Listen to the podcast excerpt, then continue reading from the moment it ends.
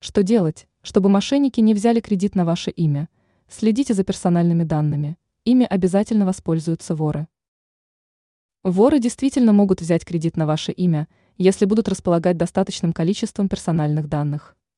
К сожалению, пострадавший может узнать об этом случайно и спустя некоторое время. Такие случаи происходят относительно часто. Важно защищать свои персональные данные от посторонних. Давайте разберемся в этом вопросе немного подробнее.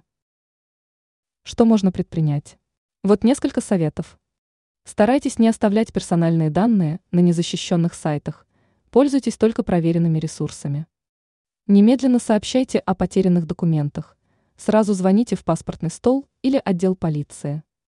Не верьте мошенникам, которые звонят по телефону, они могут быть креативны.